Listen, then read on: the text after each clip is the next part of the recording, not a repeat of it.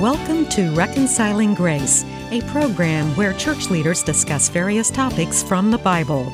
During the discussions, there may or may not always be agreement from every panel member on every point, but there is full agreement on the fact that the way to God the Father is through the reconciling grace of Jesus Christ. Thanks for joining us for another episode of Reconciling Grace. This is Pete Vecchi, and I'm glad to be with you today.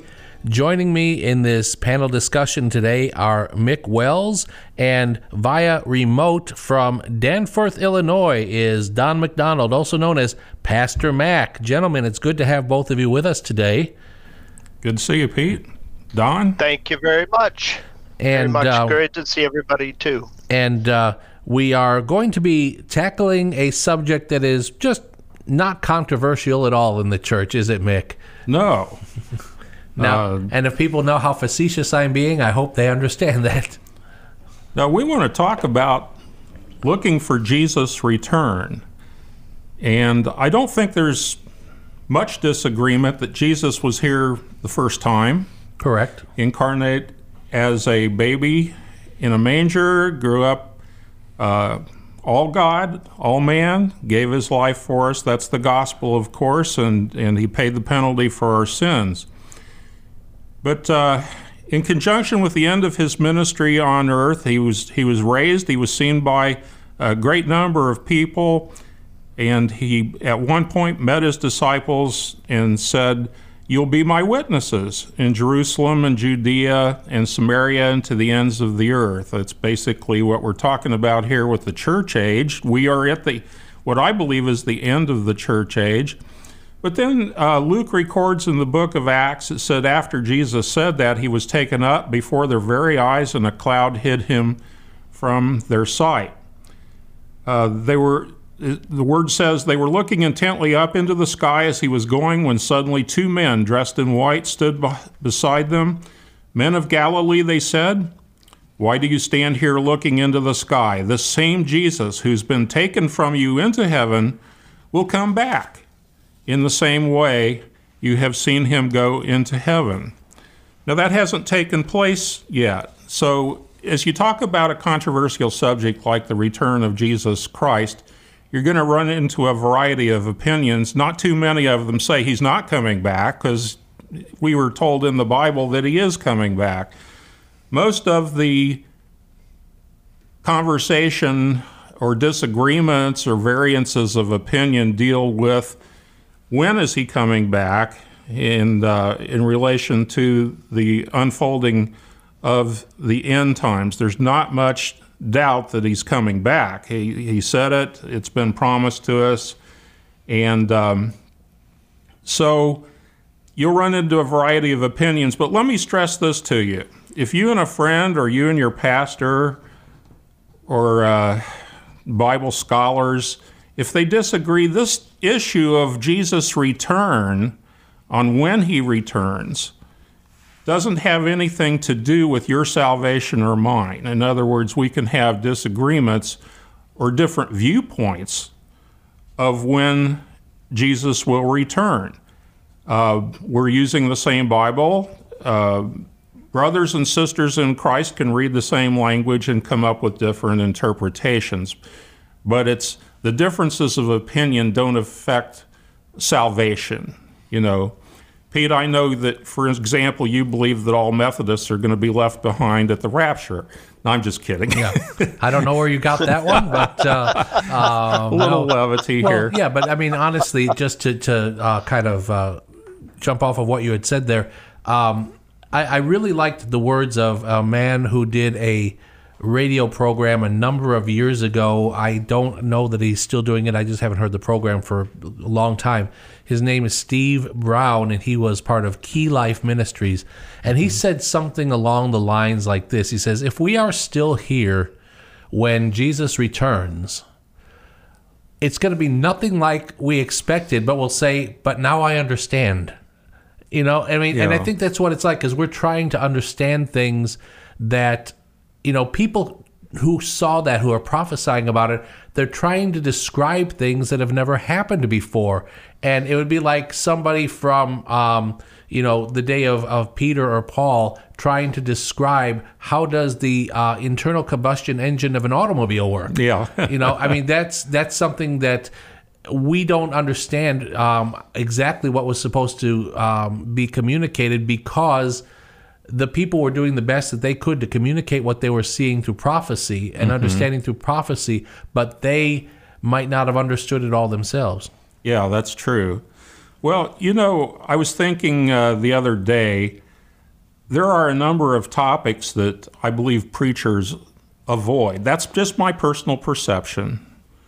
And Don, you've been a pastor for quite a while. Are there any topics out there that you purposely avoid?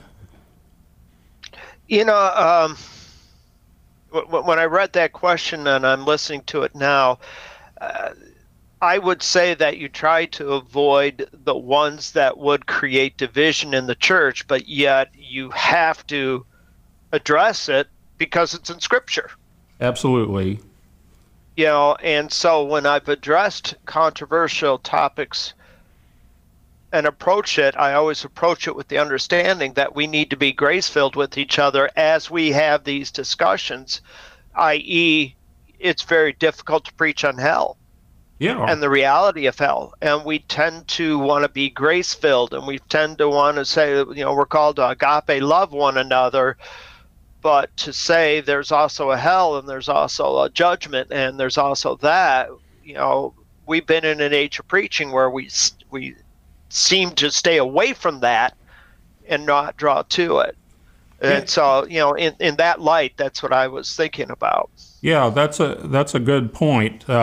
You think back, when Jesus was on the earth, he prayed for unity among his followers. We don't want to be divisive. At the same time, the Word tells us that all Scripture is God-breathed, and it's useful for these kinds of studies. It's there to be studied. And so I found on an internet search of topics preachers avoided included things that are rather unpleasant, like sin and God's wrath, gluttony, modesty. But I didn't see anything about demons and Satan or our subject here, the return of Jesus Christ, because the Scripture that gives it context lays out some pretty unsavory things that occur on the earth during especially the tribulation period. And I think this is a good point, a good time for me to say that we all look at this with different perspectives. I and the founder of this ministry, my dad, come from a persuasion that there's a rapture of the church before the tribulation, the true believers, I'll put it that way. I said Methodist whimsically earlier, but that was just a joke. I hope you listeners understand. Yeah, I said facetious during that, didn't I? Okay. Well, I'll point out to you that many of the things that I say here come from the perspective I've had my whole life, which is that Jesus would come back for his church before the 12 or the 7-year tribulation period. There are other views that say he would come back in the middle of that 7 years, and we'll talk about that 7 years a little later. Others think that he would come back at the end of the 7-year period. So there's a number of views out there. If I speak about tribulation and pre-trib rapture, it's basically my personal belief, and I know that our panel members may have different views of that. So sure. I'm just explaining where I'm coming from there. Well, you're talking pre-trib or post-trib or mid-trib, and I'm pan-trib. I say it's all going to pan out in the end. Well, we know it will. I'd like to just talk a little bit about why do we study end times prophecy. I believe there's incentive for all true believers, and I say true believers because those who are genuinely saved, who have believed on the finished work of Jesus Christ for our salvation, are the ones I'm talking about. I'm not talking about any other labels like Orthodox or Catholic or Methodist or whatever. Mm-hmm. I'm talking about people who have truly decided to turn to Jesus and accept what he's paid for their sins. You know, it's been calculated that about 27% of the Bible deals with prophecy. And it's in all but two books in the Old Testament but all but two books in the New Testament. In the New Testament, I've read that as many as 1 out of 12 verses deal with the second coming of Jesus. In the epistles, the second coming is found in 1 out of every 10 verses. Or on average, that is. It's been noted such preoccupation by God in his word with the subject of prophecy is not something that should be neglected or dismissed. And I'm not saying we should study it because of all the citations and references. If it's in there even once, it's valid truth for us to study. And you know how a person views prophetic events, including the second coming of Jesus Christ, it will greatly affect how we live our life, how we follow up on witnessing and Christian living and our spirituality. I'd like to take a little bit of time and look at why we study end times prophecy. And Pete, I've asked you to share 2 Peter 1:21. For prophecy never had its origin in the human will, but prophets, though human, spoke from God as they were carried along by the Holy Spirit. So the prophecy we see in the Bible, that we read about in the Bible, even though it was conveyed through prophets and recorded for us, it's actually speaking on behalf of God. In other words, whether Jesus said it or the prophet said it, if it's in the Word of God, it's history shared with us in advance. In other words, I think the test of a false prophet was if he had even one thing wrong, he or she had one prophecy wrong, they were a false prophet. Well, what we have in the Bible is the truth. Mm-hmm. Don, would you share with us 1 Thessalonians 5, verses 9 to 11? Sure. For God did not appoint us to suffer wrath, but to receive salvation through our Lord Jesus Christ. He died for us so that, whether we are awake or asleep, whether we may live together with him. Therefore encourage one another and build each other up, just as in fact you are doing. So why do we study prophecy? Well, one of the reasons I would say is to encourage the body. We have something to look forward to. I am looking forward to Jesus' return whenever it comes. I have a personal idea, but it's there for encouraging one another. The prophecy is not to be afraid of or avoided. That's one of the reasons we would study end times prophecy. Well, we're at a break point here, and we'll be back with you shortly to continue our look at why we study end times prophecy in connection with our subject, looking for Jesus' return. Stay with us.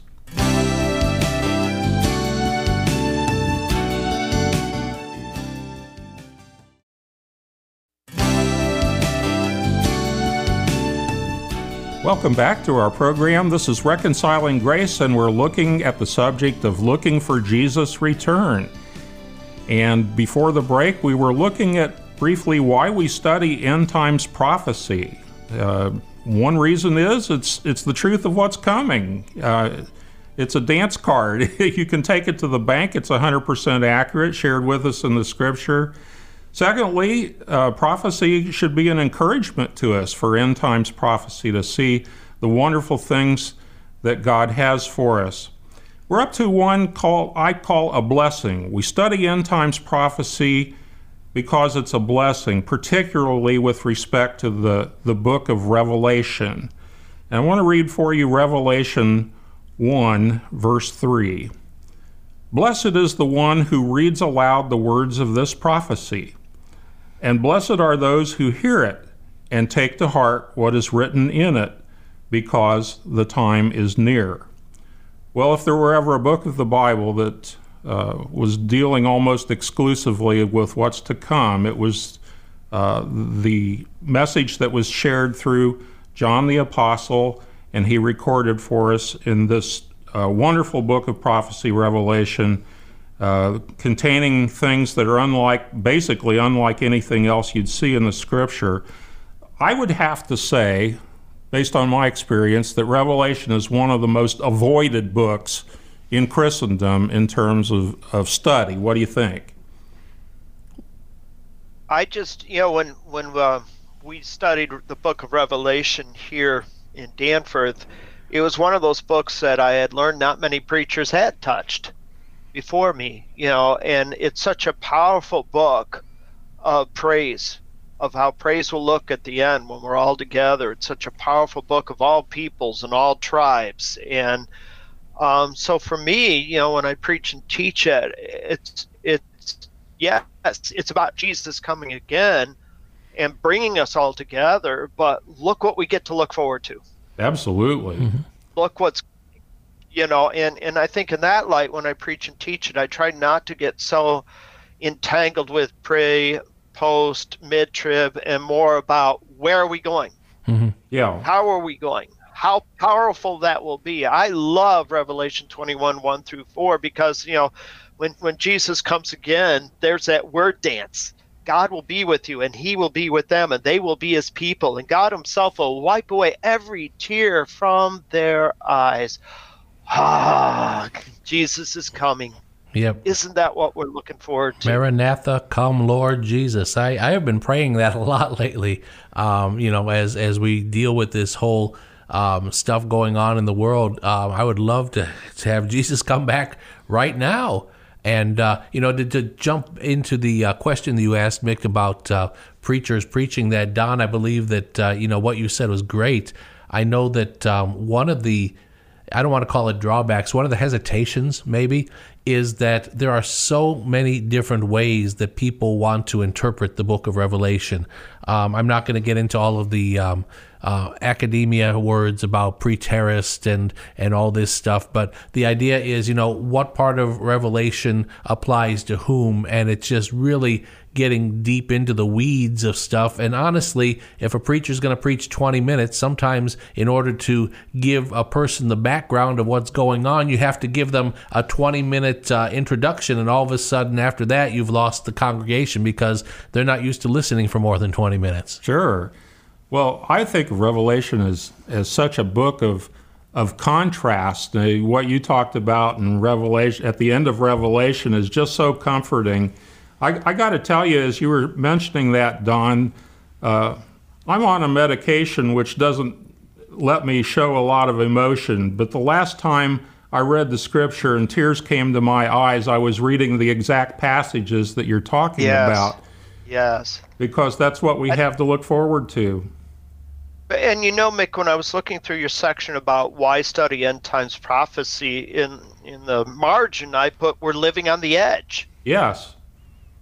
You know, we're living on the edge of that prophecy. It's 100% accurate. We're living on the edge that we can encourage each other.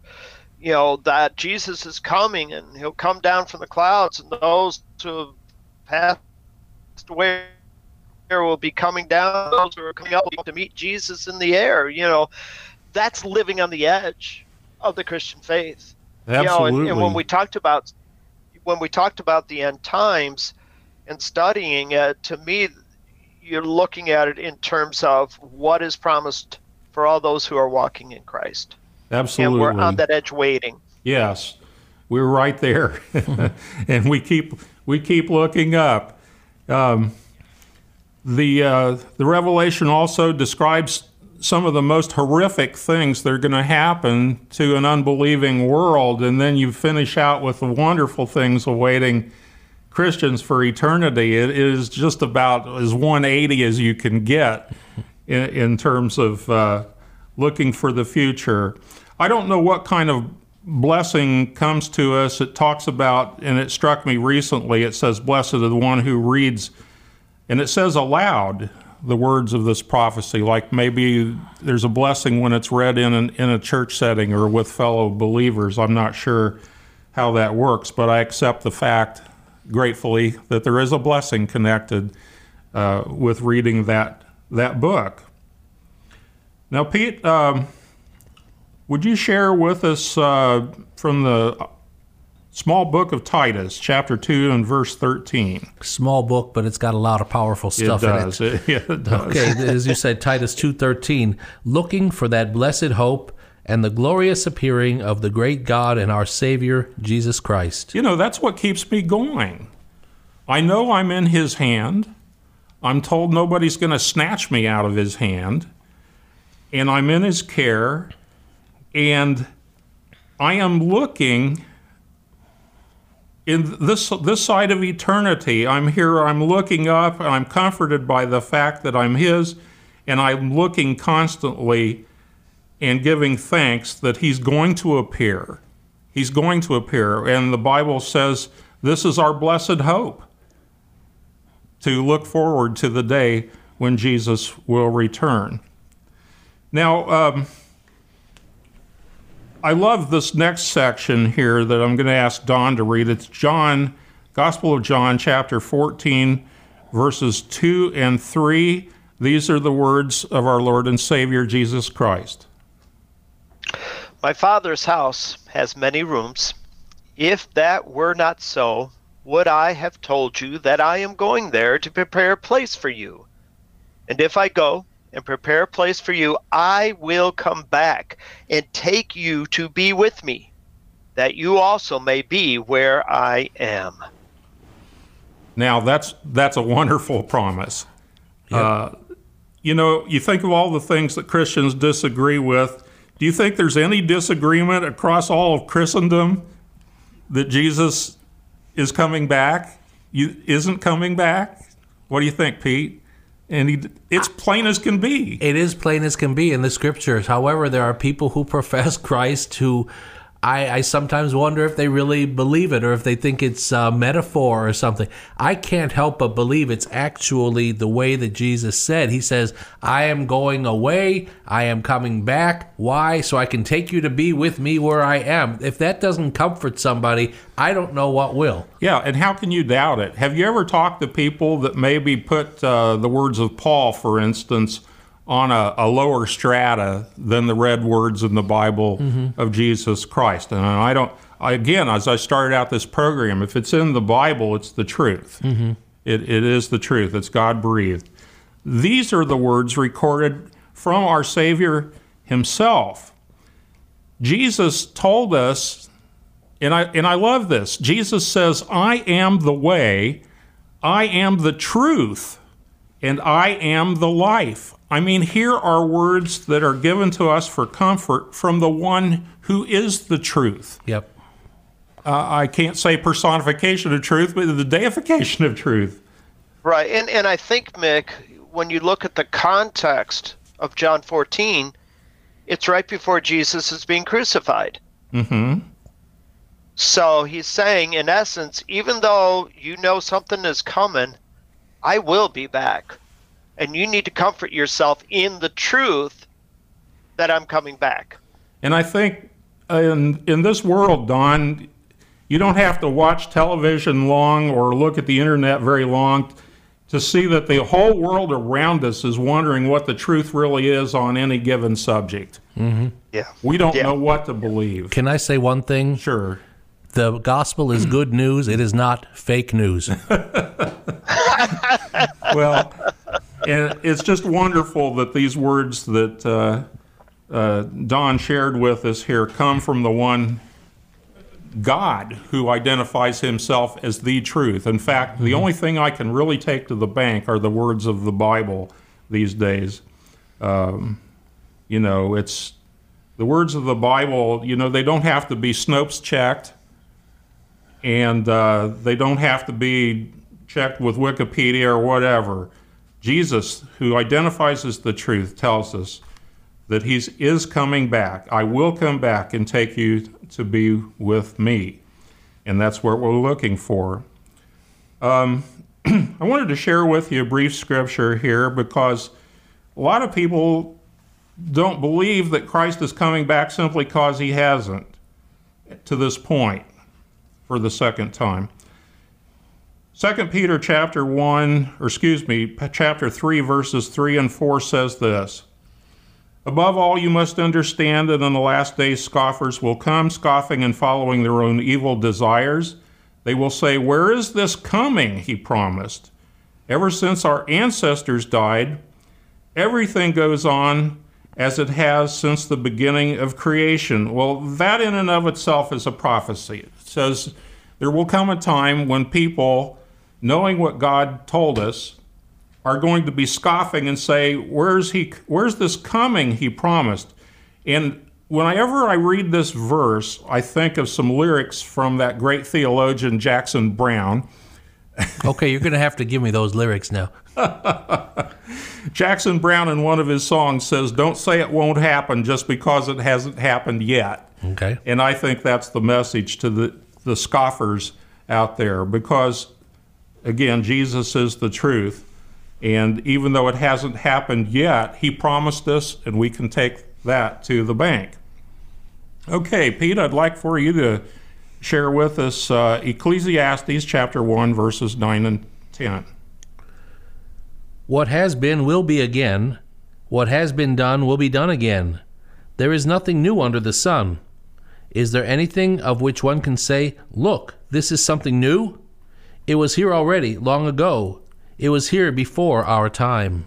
And you know, I included that just to show us that it's human nature to say, if it hasn't happened, maybe it won't. So nothing changed much from the time of Ecclesiastes, where he said everything's just going on as usual. Mm-hmm. That's what the scoffers also alluded to in the 2 Peter passage we just shared with you. So it must be human nature, but the Bible says and predicted that there will be people like that. Mm-hmm. Well, I mean, what you said is perfectly reasonable, and what the Bible said is even more understandable because it hasn't happened yet. Well, you know what? It's only going to happen once. So right. Once it happens, then it will have happened. So, you know, it's one of those things where it's going to happen, folks. It really will. It may not have happened in our lifetime yet. It may not have happened in our parents' or grandparents' or great-grandparents' lifetime, but it is going to happen. Hey, Pete, one name, Noah. Okay, I believe that. Think about the scoffing. Think about the, no, this isn't going to happen. The flood's not going to happen. Right. And yet, it's the same phenomenon. Yep. Yeah, in fact, the end times were compared to being like the days of Noah. And that's a great comparison, Don. There are a lot of parallels there, and we can get into some of those next week.